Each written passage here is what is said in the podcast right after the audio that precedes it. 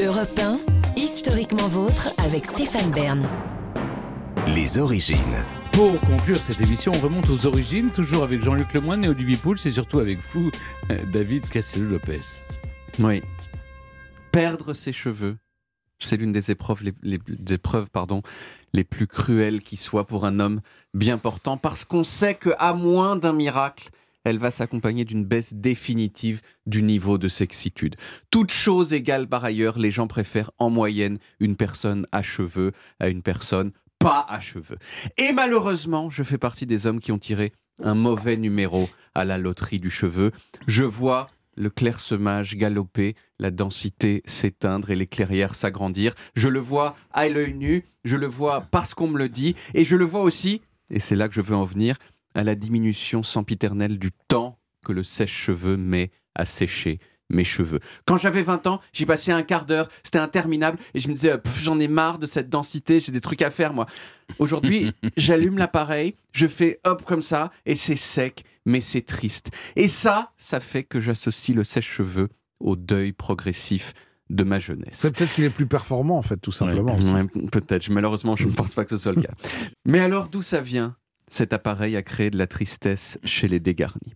Eh bien, la première personne du monde qui a déposé un brevet pour quelque chose qui s'apparente à un sèche-cheveux, c'est un monsieur français qui s'appelait Alexandre Ferdinand Godefroy. Un monsieur 100% belle époque, avec une méga stache qui lui mangeait la moitié du visage. Alexandre, il s'est installé aux États-Unis et toute sa vie, il a inventé des trucs. Il a inventé une sorte de mini montgolfière sportive sur laquelle on pouvait sauter comme ça sur la surface des lacs. Il a inventé une sorte de fer à friser primitif. Et en 1888, à Saint-Louis, dans le Missouri, il a déposé un brevet pour ce que l'on considère être l'ancêtre du sèche-cheveux moderne, qui ressemblait à ces sèche-cheveux de, de salon de coiffure des années 50, vous savez, ces casques articulés qu'on plaçait sur la tête des ménagères pour sécher leur permanente. Ensuite, il y a eu... euh, Certaines femmes euh, un peu bricoleuses, euh, dans ces époques des années 10-20, euh, qui ont utilisé pour se sécher la combinaison astucieuse d'un grille-pain et d'un aspirateur.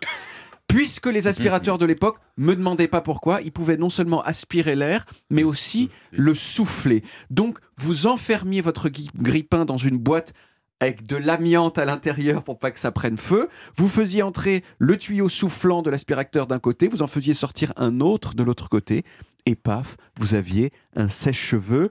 Alors, un sèche-cheveux extrêmement encombrant, pas pratique du tout, et qui en plus vous envoyait dans le visage des petits morceaux d'amiante, euh, mais un sèche-cheveux quand même, ce qui peut-être est moins bien que pas de, sèche-cheveux du tout.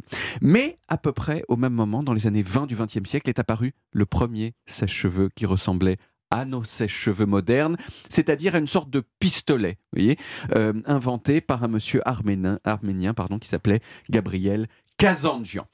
Alors depuis, les sèche-cheveux, ils sont devenus dix fois plus puissants qu'ils l'étaient il y a 100 ans, mais aussi beaucoup plus sûrs.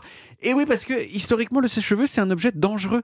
Particulièrement parce qu'on l'utilise souvent à un endroit où il y a de l'eau, et comme vous savez, eau plus électricité, ça équivaut souvent euh, à la mort. Il y a des milliers de personnes dans le monde qui ont été tuées par des sèche-cheveux au XXe siècle, mais aujourd'hui donc c'est sensiblement plus safe, non seulement parce que les sèche-cheveux en eux-mêmes sont davantage safe, mais parce que les circuits électriques, quand ils sont aux normes, ils sautent avant de vous électrocuter. Alors comme pour à peu près tous les objets du quotidien, euh, aujourd'hui il y a des gens qui sont fétichistes des sèche-cheveux Oui. et en particulier du bruit que font les sèche-cheveux et qui passent des heures à écouter des enregistrements de sèche-cheveux Mm. comme celui-ci par exemple, visionné 2,5 millions de fois sur YouTube. Les gens apparemment ils écoutent ça pour se déstresser, mais comme je vous l'ai dit, pour moi ça marche pas du tout parce que euh, ça m'évoque plutôt le deuil de mes cheveux, qui n'est jamais qu'un deuil préalable au deuil de mon existence entière, à savoir ma mort. Merci beaucoup. C'est joyeux.